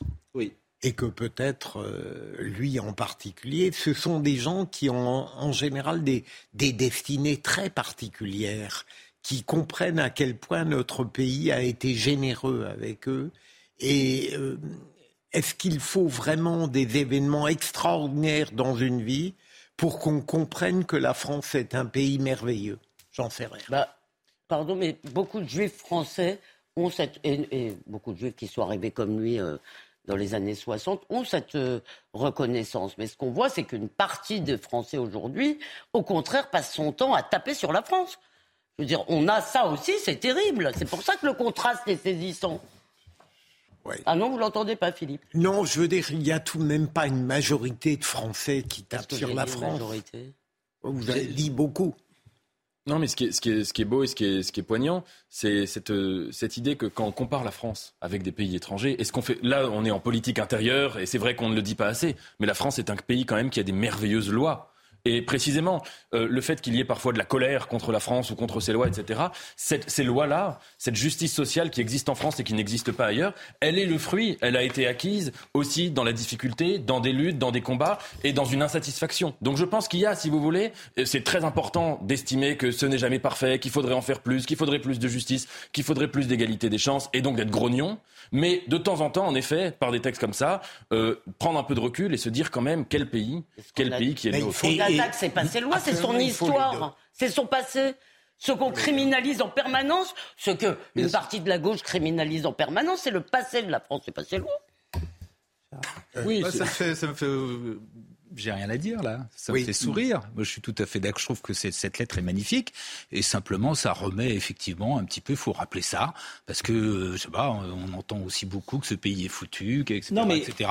Ce n'est pas vrai. Et de regarder tous les, effectivement, comme l'a dit Nathan fort justement, notamment tous ceux qui, qui viennent euh, de l'étranger, qui viennent en France, souvent disent non, mais alors, c'est intéressant de, de, de, Il y a énormément de problèmes, mais comme tous les pays. Oui, mais c'est très intéressant de, de voir ce que dit Arthur à l'aune de ce que dit Omar Sy. Mm, mm. Parce que qu'est-ce qu'il dit Omar Sy ce matin dans le Parisien? Il dit Je suis surpris que les gens soient si atteints. Ça veut dire que quand, on, quand c'est en Afrique, vous êtes moins atteints. Euh, qu'est-ce qu'il nous dit, Omar Sy? Il parle à, nous, Français, entre guillemets, euh, comment dire euh, qui sont là depuis peut-être plus longtemps que lui. C'est comme ça, c'est ce qu'il veut dire, peut-être. Je... Et qu'on est raciste. C'est ça qu'il veut dire. vous voulez la, donc, donc en fait, ce qu'il veut nous dire, c'est que nous, quand je dis nous d'ailleurs, euh, il parle à qui? Il parle de vous êtes moins, vous êtes moins atteint. C'est qui ce vous? Ça veut dire que quand c'est en Afrique, vous êtes moins atteint. Je, euh, tu vois, il se met pas, il n'est pas avec nous? Ça veut dire quoi au fond? Oui, non, mais c'est la Ça veut dire que la France est raciste. Non, mais ça veut dire quoi À qui Le vous, lui, il n'est pas dans le nous vous voyez ce que je veux dire Il y a deux choses dans ce que dit Omar Sy. Il y a une première chose qui est malheureusement la concurrence victimaire, la compétition victimaire dans laquelle nous sommes rentrés, c'est-à-dire quand il y a une émotion, de toujours se dire oh mais regardez à côté, vous pourriez aussi vous indigner, etc. Mm. Ça, et évidemment à ce titre, ces propos sont condamnables. Mais derrière, il y a quand même une chose qu'il faudrait dire, et moi, j'ai toujours soutenu l'Ukraine, ça n'a rien à voir. Hein. Mais c'est vrai qu'on peut avoir tendance, en Occident, à vivre l'actualité comme si c'était une série télé, avec des, avec des actes, avec des saisons, avec des épisodes, etc. Ce qui nous empêche de vivre plusieurs épisodes à la fois. Et c'est vrai qu'il y a un certain nombre de phénomènes internationaux. Il parle de certaines guerres en Afrique. On pourrait parler de l'Iran. On pourrait parler d'autres choses sur lesquelles nous sommes beaucoup moins impliqués, beaucoup moins émus, alors que ça impliquerait notre soutien tout autant que l'Ukraine. Vous croyez qu'en Afrique, vous croyez qu'en Afrique, on n'a pas plus je veux dire, de, de présence des guerres africaines que des guerres occidentales on va faire une pause. On va être avec Émeric euh, dans une seconde pour parler de Benoît XVI. Et puis il y a une question. Euh, on dit toujours qu'il a beaucoup apporté en tant que théologien. Mais je voudrais savoir précisément ce qu'il a changé euh, dans l'Église de Rome. Mais on reviendra sur la Légion d'honneur parce que c'est un sujet qui nous intéresse beaucoup. Forcément. Vous, vous avez la Légion d'honneur? Je l'ai. Vous la portez pas? Bah si. Euh, je dois l'avoir quelque part. vous, trouvez que, je, vous trouvez que c'est justifié que vous l'ayez? Non. non mais non mais, pardonnez-moi j'en ai, été fier parce oui, bien, je me souviens d'une époque le 14 juillet hmm. je suis à Annecy je regarde le Figaro et je commence une phrase en mais on la donne à des pardon et tout à coup je vois mon nom jaune non oh, vous, vous saviez vous vous ne saviez pas que vous l'aviez ah, Je ne le savais pas. Parce Mais on est obligé, on ne peut pas l'avoir ah, sans, signer quelque ah, chose. Alors, alors, on en parle après. la pause. on en parle après la pause. Je vous le garantis. Ah, mais je vous crois. On en parle après la pause. je suis surpris. À tout de suite. La Légion d'honneur, on va en parler dans une seconde. Elisabeth, vous n'étiez pas dans cette nouvelle promotion Non, je, crains, que, je crains de ne jamais la voir. Je ne suis pas non plus. Vous n'êtes pas, Nathan, vous êtes encore un peu jeune, mais je pense que n'oubliez jamais hein, la dernière phrase de Madame Bovary. Il vient de recevoir la croix d'honneur. C'est Monsieur Homais. Mm. Le livre se termine là-dessus. Et M. Homais, c'est l'imbécile du livre. Hein, le, médiocre. Le, bon, il vient de recevoir la croix d'honneur. Dernière phrase vous connaissez cette belle phrase. Le tout n'est pas de la refuser, encore faut-il ne l'avoir pas méritée. Oui. Et vous allez nous raconter comment, parce que vous avez commencé l'année par un mensonge, disant voilà, j'ai mais, le truc. Mais vous mentez. Mais je, mais, je ne mens jamais. Et oh. vous me l'avez assez reproché. franchement, vous allez voir. Enfin, vous, vous, vous, vous le Figaro, oh tiens, mais, il y a le journaux ce matin. mais à qui? Mais vous à qui vous À qui, Philippe? que j'oserais mentir à l'heure des pros Oui, je avec un être épris voilà, Pinocchio, comme vous, vous. Euh, Pinocchio, votre nez qui s'allonge. Ça va, Chimbo, il est 10 heures. Thiago Mendes, milieu de terrain de l'Olympique lyonnais, victime d'un cambriolage le soir du réveillon. La compagne du Brésilien a révélé l'affaire sur les réseaux sociaux. Absente au moment des faits, elle a publié des images de la caméra de vidéosurveillance de leur maison. Thiago Mendes est le troisième joueur de l'OL cambriolé en deux semaines. En colère, les biologistes ne feront plus de remontée Covid dès aujourd'hui. Les patients pourront toutefois continuer à se faire tester, mais les résultats ne seront pas transmis au gouvernement. Les biologistes estiment le dialogue bloqué avec la Caisse nationale d'assurance maladie. Ils contestent le montant des économies qui leur est demandé ces prochaines années. Les Brésiliens font leurs adieux au légendaire footballeur Pelé. Quatre jours après sa mort, à l'âge de 82 ans, une veillée publique de 24 heures est prévue aujourd'hui au stade de Santos, son club de toujours. Son cercueil reposera au centre du terrain jusqu'à demain matin. Une procession parcourra ensuite les rues de Santos avant l'enterrement réservé à la famille. On parlera de Benoît XVI euh, dans une seconde, mais ça, c'est une information que je trouve vraiment très intéressante qui vient de tomber. C'est les chiffres du cinéma français. Quand je vous dis que le Covid a tout changé. 152 millions d'entrées au cinéma en France en 2022. 152 millions d'entrées. C'est 59% de plus qu'en 2021. Et pour cause, les salles étaient fermées. Mais c'est 27% de moins que les années pré-Covid. 27% de moins. La part euh, de marché des films français est de 40%, celle des films US de 40%. Et la qualité n'y est pour rien, vous pensez? Ah, moi, je pense. Pardon, euh, mais bon. Pour rien du tout, parce que Alors, les gens continuent de consommer des films sur les plateformes, etc. Bien sûr. alors, moi, j'ai revu des vieilleries françaises, excusez-moi, mais bon, c'était mieux Alors, allez voir un film que j'ai vu. D'accord, allez-y. Vendredi ah soir. bon? Film français, absolument formidable, qui s'appelle La Passagère, de ah, Héloïse Péloquet. Euh, avec Cécile de France. Vous le avec Cécile de France. C'est un film formidable sur le désir, sur l'amour. C'est pas un documentaire sur la pêche ou. Et si, ça, et, si ça me plaît pas, vous me remboursez ma place. Je vais dire, non mais alors là, c'est, franchement, vous me rassurez, je, vais aller le voir parce euh, que j'aime beaucoup l'actrice. Mais et, alors, je vais vous citer parce qu'il faut citer les autres euh, comédiens. Je, euh, Félix Lefebvre, qui est un jeune comédien, qui ressemble d'ailleurs à Gaspard Huel, je trouve qu'il a des ah faux airs de bon. Je le trouve absolument formidable. Euh, et, euh, je vais vous dire, parce que je vais vous dire là, pour les citer tous, il y a Grégoire Mont-Saint-Jean, qui est vraiment un acteur vraiment formidable aussi dans le film. Et puis il y a une jeune comédienne dont j'oublie le nom à l'instant, que je ne connaissais pas pour tout vous dire, qui doit faire sa première, une jeune jeune comédienne, je vous, dirai tout à l'heure qui c'est. Et Cécile de France, vous la voyez de la, première minute à la dernière minute, elle est quasiment dans tous les plans. C'est un film formidable. Et c'est un film purement français, 100% français. Ah, c'est une histoire à la française. Il y a des, c'est tourné à Noirmoutier. Je dis pas ça pour ça. Ah il y a des, notamment dans le Banzou. Vous dites purement français. Si c'est pas de l'esprit de clocher. Non, mais quand je dis, je le dis volontairement, il y a l'esprit français dans ce film. bien compris. Il y a l'intelligence française. Il y a la sensibilité française. Il y a le cœur français. C'est ça que je veux vous dire. Mais il n'y a pas dans ce film. La passagère. Bon, donc, et Cécile de France, alors, elle est éblouissante. Bon, on ferme la parenthèse. La Légion d'honneur. Voyez un petit sujet de Lina. Ah non, d'abord terminez là euh, ce que vous nous disiez là, que vous êtes en train de lire le Figaro si et vous que ne me croyez pas. Bah, Albert, mais je pensais, mais vous l'avez demandé, il faut la demander là. Non, je... on la donne comme ça. Ah, on la donne comme ça, on la vend pas. on la donne à n'importe qui. C'est pas l'affaire Jules Grévy. Attendez. et non, pourquoi, non. Mais, vous, mais pourquoi vous l'avez pas refusée mais si vous la méritez pas. Mais ça, la refuser aurait été d'une vanité incommensurable. Ah ouais, vous trouvez? Bien sûr. À ceux qui la refusent sont plus vaniteux que les autres? Ah mais moi je le crois. Alors, alors ça c'est très intéressant. Entendons-nous. Parce que vous avez peut-être raison en fait. Quelqu'un comme Jean-Paul Sartre qui refuse le prix Nobel, il est cohérent par rapport à sa vie et je et c'est je peux comprendre chez lui. Mais les les gens moyens qui refusent tout à coup une distinction, c'est plutôt de la vanité que de la modestie. je pense que vous avez raison. Ah ben alors on est d'accord. Ouais, je pense que j'ajouterai pas pour une fois. Bien sûr. Non, non, mais vous avez raison, c'est assez subtil, mais c'est pour ça que nous sommes d'accord. Ah oui. Voyons ce assez sujet. Seulement. Assez. Voyons ce sujet sur euh, de l'INA. D'ailleurs, ce qu'on aime bien euh, vous montrer des images parfois de l'INA, mais la Légion d'honneur. Voyez ce sujet. La Légion d'honneur, c'est une invention de Napoléon Bonaparte en 1802. Elle sert à distinguer une personne à titre civil ou militaire, mais attention, la Légion d'honneur ne se réclame pas. Le recrutement des futurs chevaliers de la Légion d'honneur commence à l'échelle locale, par des propositions d'élus locaux ou de citoyens qui adressent leurs suggestions aux ministres. Les ministres envoient leur sélection à la grande chancellerie de la Légion, 17 membres un seul critère, c'est le mérite éminent.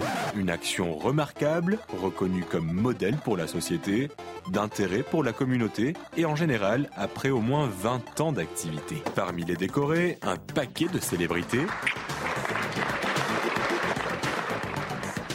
La Légion est aussi décernée à des anonymes. Jeanne Coq, ouvrière à la Redoute à Roubaix, vient d'être, après 68 ans de service dans la même maison, décorée de la Légion d'honneur. C'est quand même une décoration qu'on a donnée à Maurice Papon, Bachar el-Assad ou Harvey Weinstein. Enfin, la Légion leur a été retirée.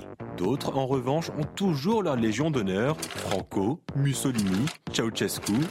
Et comme ils sont morts, la chancellerie n'enlève pas leur titre car ils ne peuvent pas défendre leur cause. La Légion, ça peut se perdre, mais ça peut aussi se refuser. Par humilité, comme Bernard Pivot, pas envie de me retrouver avec mon petit ruban rouge devant des gens que j'admire et dont je sais qu'ils mériteraient beaucoup plus que moi la Légion d'honneur. Ou bien pour raisons éthiques, comme Camus, Sartre, Brassens et l'auteur de BD Jacques Tardy. Je ne veux rien recevoir euh, du pouvoir, quel qu'il soit, et de, et de l'État. La Légion, synonyme d'honneur de tout un pays. L'insigne rapporte à son digne détenteur une belle indemnité de 6,10 euros par an. Je me demandais quelle est l'action remarquable et le modèle pour la société que vous aviez réalisé. Je vais vous étonner, Pascal. Euh, peut-être qu'à une certaine époque, mm. certains avaient plus d'estime professionnelle pour moi que vous n'en manifestez oh, pas. non, non, dites pas ça, je vous taquine là. Mais vous moi, je bien vous taquine également dans ma réponse. Voilà. Mais je pourrais continuer. J'ai failli être nommé officier de la Légion d'honneur, mais on m'a rayé au dernier moment parce que j'avais été impliqué dans une polémique concernant le prénom Bamboula. Parce que euh, on est d'abord chevalier, après on est officier, voilà, et après on est euh, euh, commandeur. Commandeur. commandeur. Et on monte en grade. Théoriquement. Hein, bon. Et euh, je crois que seule Simone Veil a, est directement, a été ah bon directement commandeur alors qu'elle n'est pas passée par. Euh, Mais est-ce que c'est encore une importance sociale aujourd'hui comme ça a pu Parce que euh, vous avez cité la. Ah, je pense, oui, que c'est une importance sociale. Oui. Euh, Philippe, il y, y, avait des trafics de décoration, donc c'était que vraiment ça valait quelque chose. Aujourd'hui, vous pensez que ça en a eu? Ah ça oui, compte, bien sûr. Ça compte encore. Hein, bien certains, sûr, bien sûr. En tout cas, certains se font évidemment. payer plutôt par des remises de Légion d'honneur. Mais il y en a qui a. Il y en a qui a la Légion d'honneur et qui nous regarde et qui l'a eu euh, parce qu'il a gagné la finale de la Coupe du Monde 1998.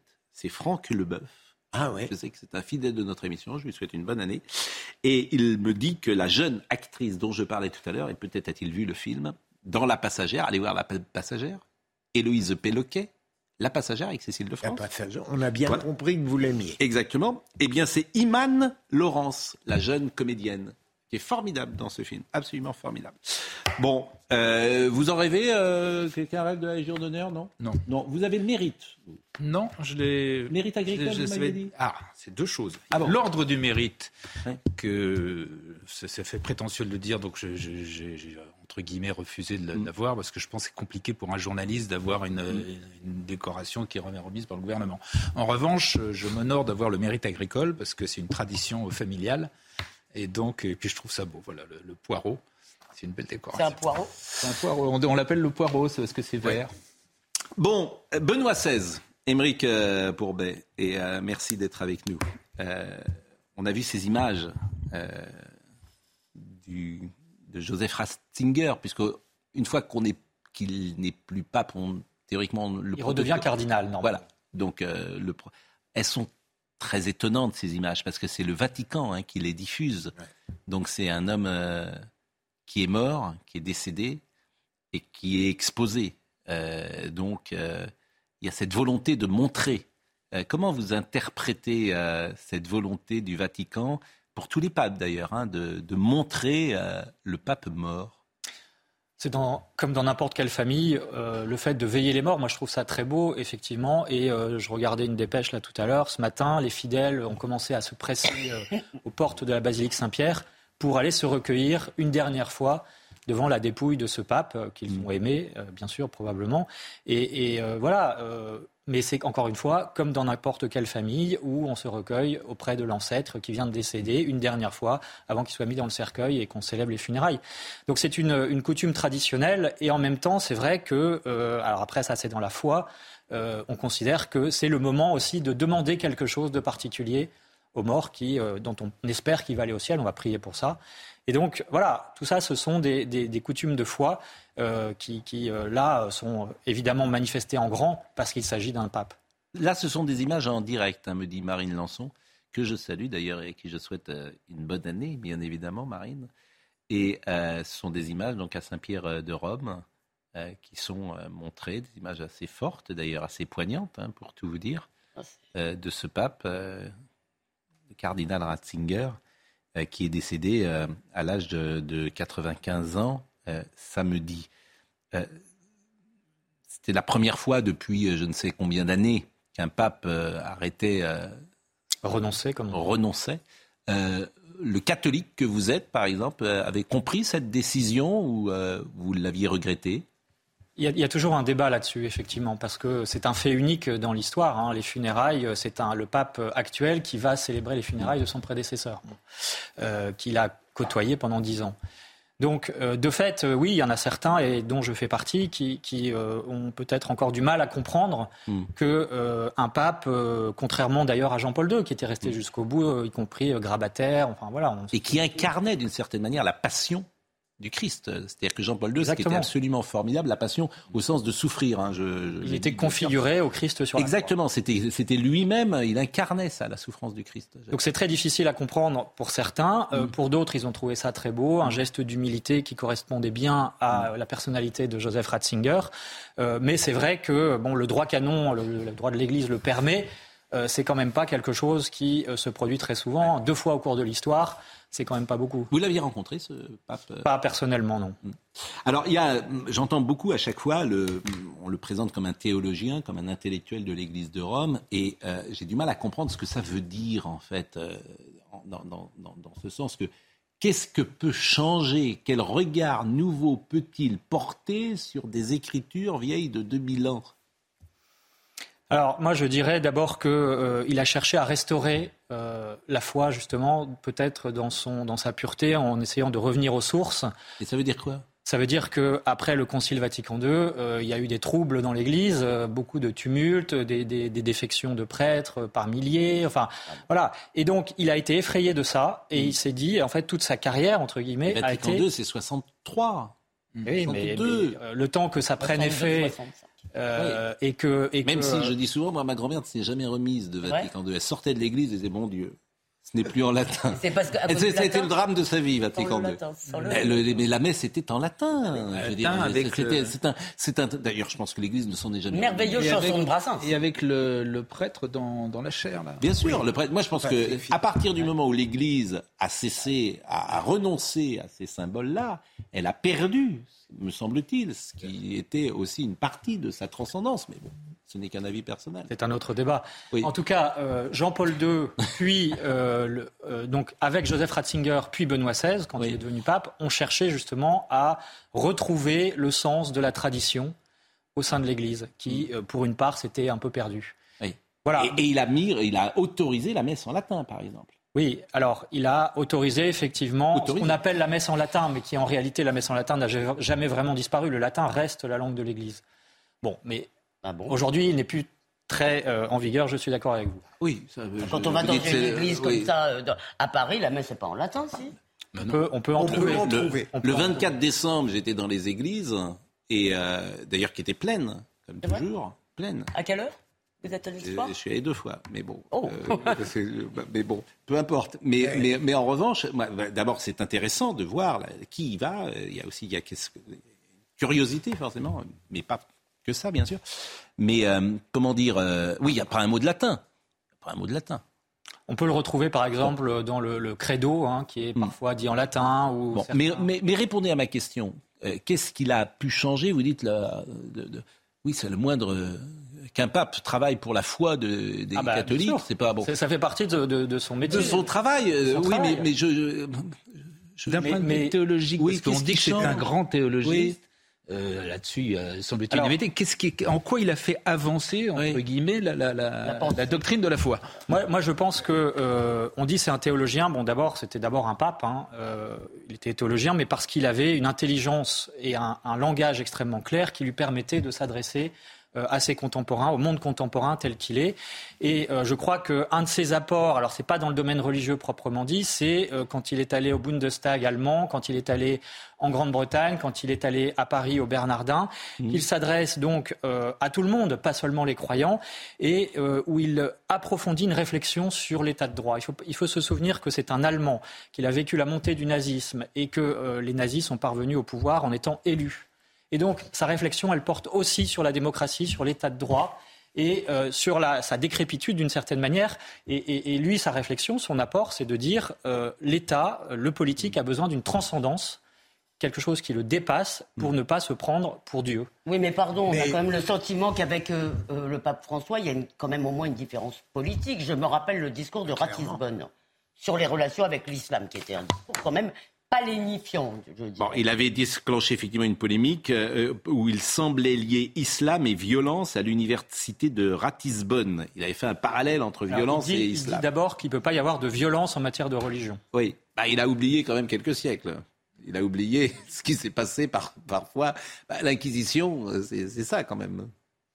Alors, on pourrait discuter sur l'inquisition, mais euh, toujours est-il ah, que euh, vous pouvez non, mais vous pouvez rapporter, vous pouvez rapporter les faits quels qu'ils soient au texte, effectivement, au corpus doctrinal de l'Église qui lui euh, condamne toute forme de violence. Non, mais convenons que l'Église, à travers les siècles, a eu un rapport avec ceux qui étaient incroyants, de, un rapport de force. Disons-le, on brûlait les hérétiques.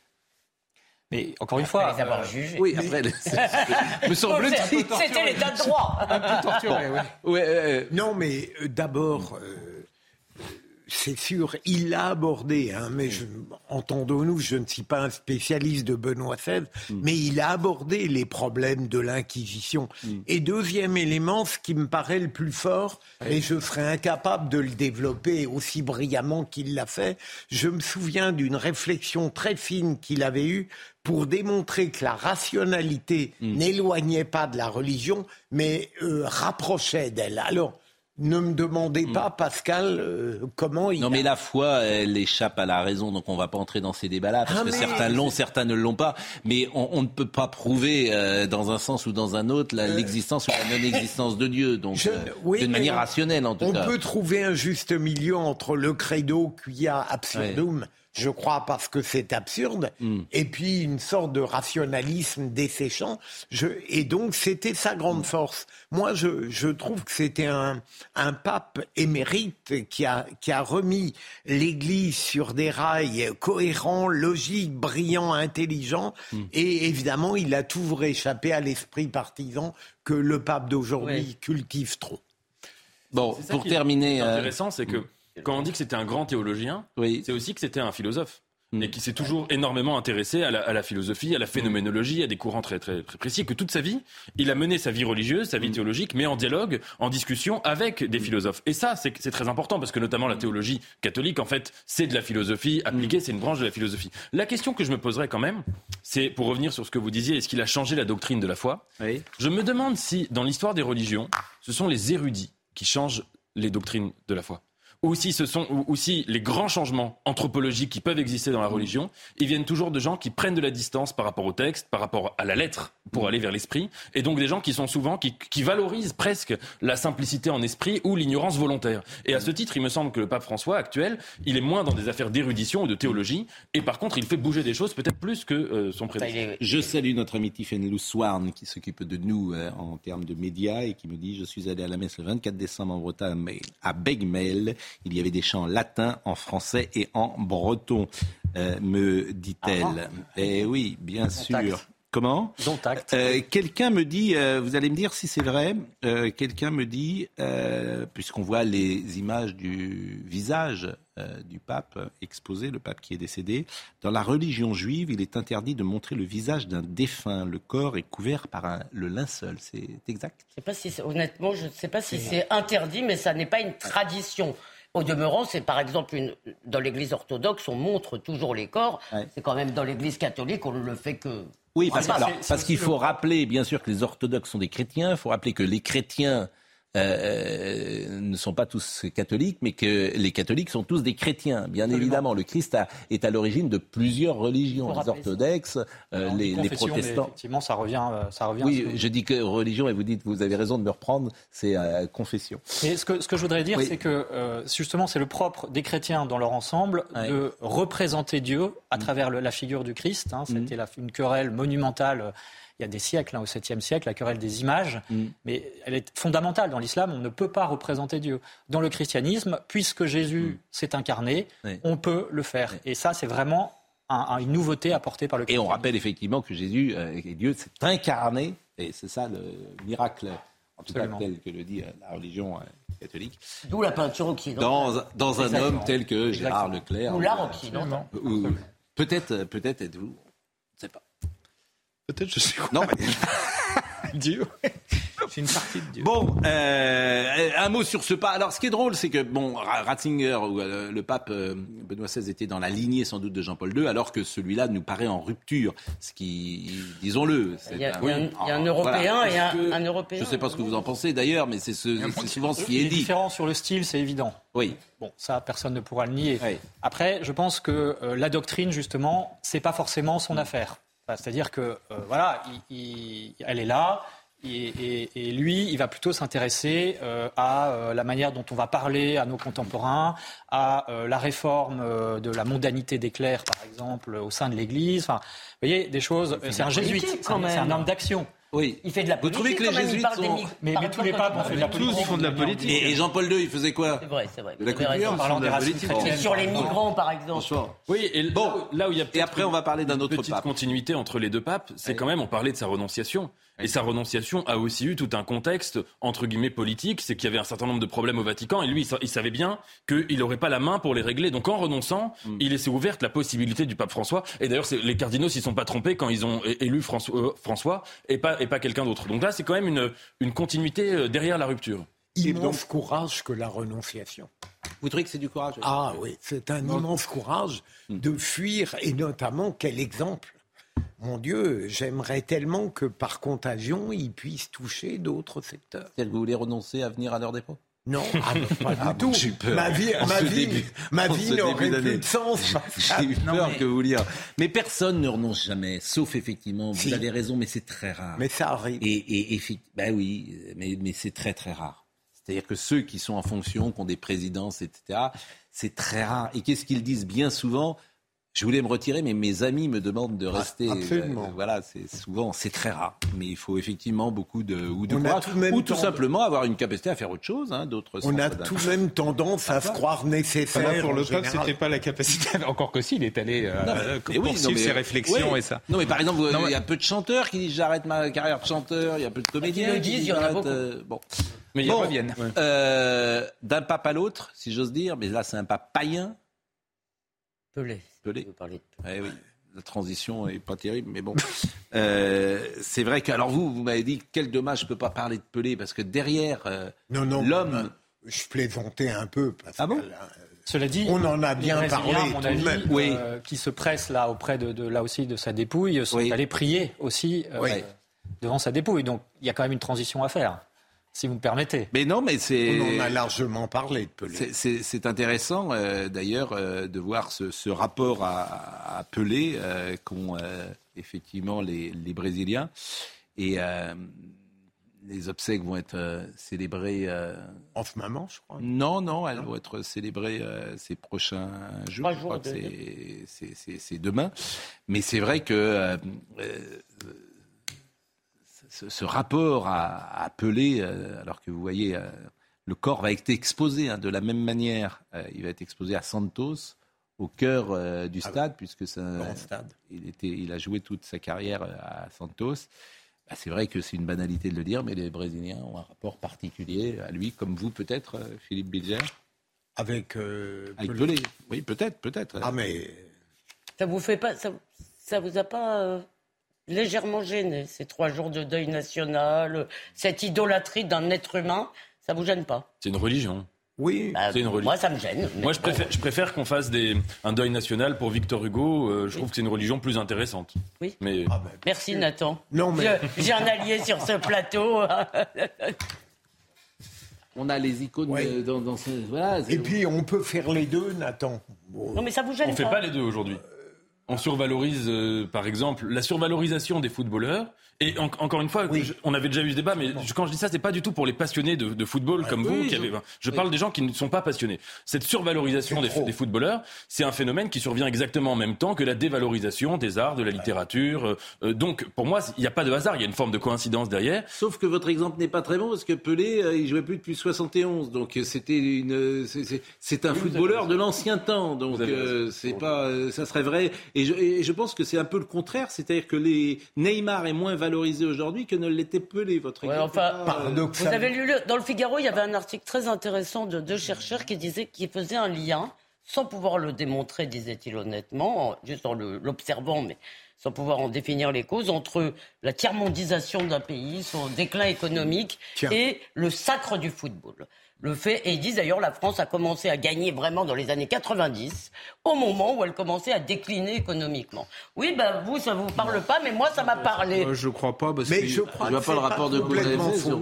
Comment? Ben, Merci. Je crois que c'est pas complètement faux, comme si le football c'était un enthousiasme low cost. De substitution. regardez, l'Allemagne était à un moment la, première nation du hein, football. Pascal, je mets un point d'interrogation comme c'est une émission, on a le droit de poser des questions. Surtout, qu'on dit que des choses qui sont fausses. C'est-à-dire que ah Saint-Etienne en 76, c'était plus important euh, que euh, n'importe quelle équipe française aujourd'hui la France entière s'arrêtait parce qu'il n'y avait qu'une télévision. Ah, le phénomène Saint-Etienne, quand on dit les stars, Rocheteau était une immense star. Oui, c'est vrai. Platini était une immense star quand il avait 25 ans. quand même moins que... Et c'était il y a 40 ans. Donc c'est ce que ce qu'on dit. Je, Platini était plus star que n'importe quel joueur français aujourd'hui. Oui, mais, Pascal, quel écrivain aujourd'hui, euh, écrivain de 90 ans, s'il mourait demain, euh, il y aurait trois jours de deuil national. Dans en France, oh en France ou, ou, ailleurs, je, je, veux bien un exemple, mais je ne vois pas du tout. Avec des millions de gens dans les rues. Euh, ah non. oui, bah, oui, mais Victor Hugo, euh, enfin Victor Hugo, les gens étaient dans la rue parce que voilà, c'était pas l'écrivain, c'était pas, c'était pas que, qu'un poète. C'était oui, il y a encore des écrivains engagés aujourd'hui. La France était une patrie littéraire. Quand même. je suis désolé, il y a, il y a des, des, des, secteurs sur lesquels effectivement la France brille moins qu'avant, mais sur les littératures, on s'en sort encore pas mal. on a encore eu le prix Nobel cette année, on l'avait eu il y a quelques années. Mais c'est pas ça dont il est question.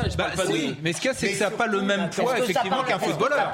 Là, je suis d'accord. Est-ce que ça a le même, le même poids dans la société, la littérature aujourd'hui Mais surtout, on n'a plus personne à admirer totalement.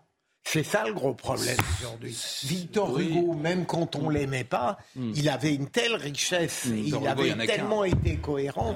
Aujourd'hui, j'aimerais bien connaître celui qu'on pourrait. Bah, bah, mais, mais, mais, celui, c'est très intéressant ce que vous dites parce que est paru euh, le palmarès des mm, mm. Français ah préférés. Ah bah oui. Qui est numéro un Je suis ravi. Jean-Jacques Goldman. Et qu'est-ce qu'il incarne, Jean-Jacques Goldman La discrétion et la classe. Exactement. Et la bienveillance. Dans, enfin, monde, dans les 50 autres. Dans et la simplicité. Où il n'y a pas grand-chose.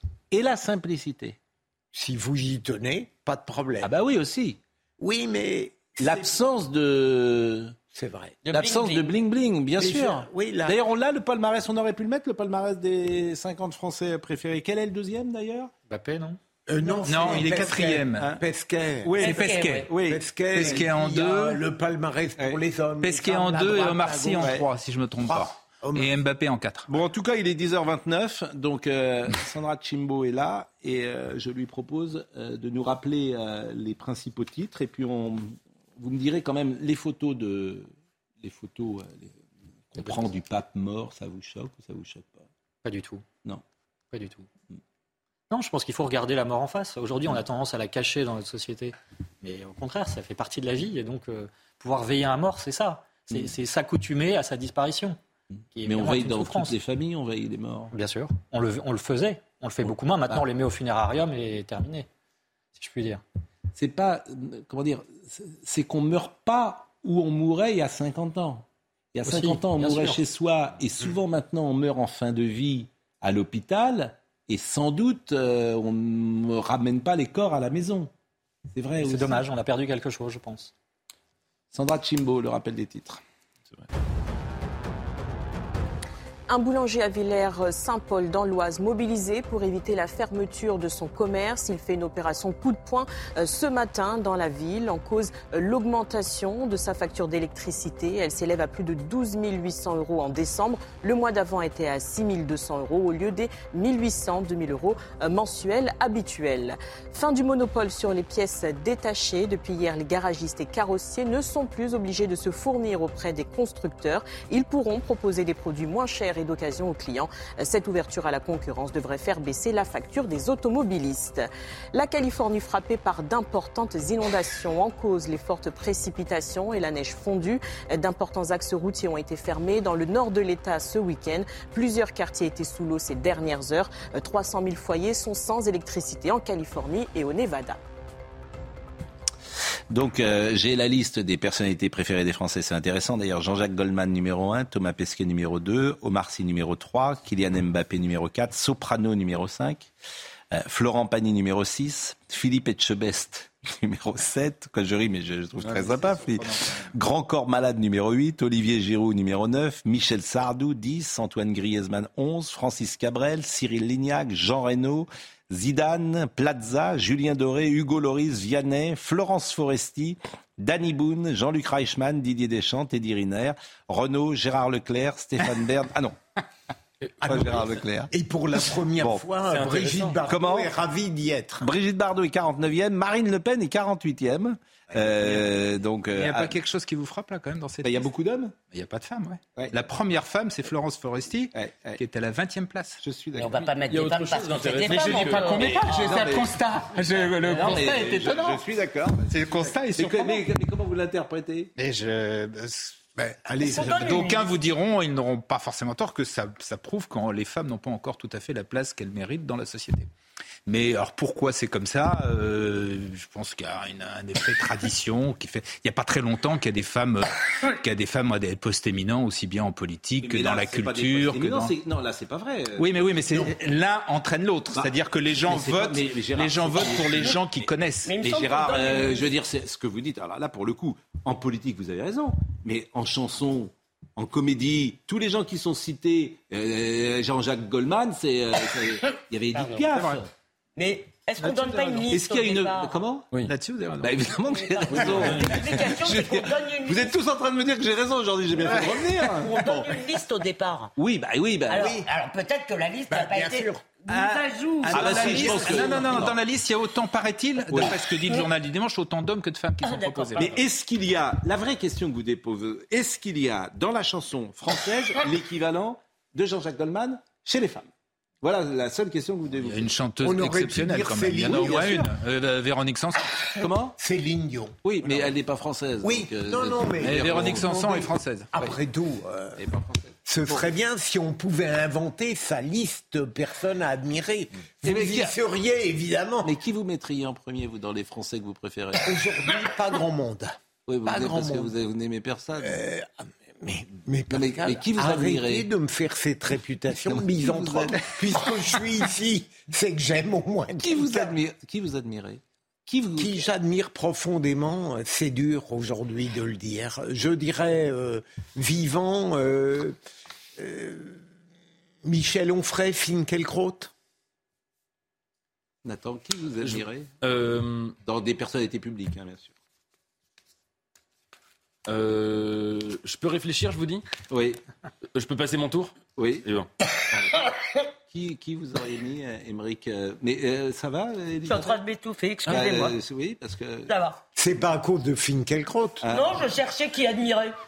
bah non, mais vous, euh, j'imagine que vous, vous citerez Oui, je pourrais aussi citer volontiers. Finkielkraut, Oui. Euh, Bon, Houellebecq, écoutez, bien sûr. c'est terminé en tout cas. Et, grands euh, musiciens. de- bah, des- oui, bien sûr. Euh, C'était un plaisir de se retrouver aujourd'hui. Bonne année une nouvelle fois euh, à, à tous.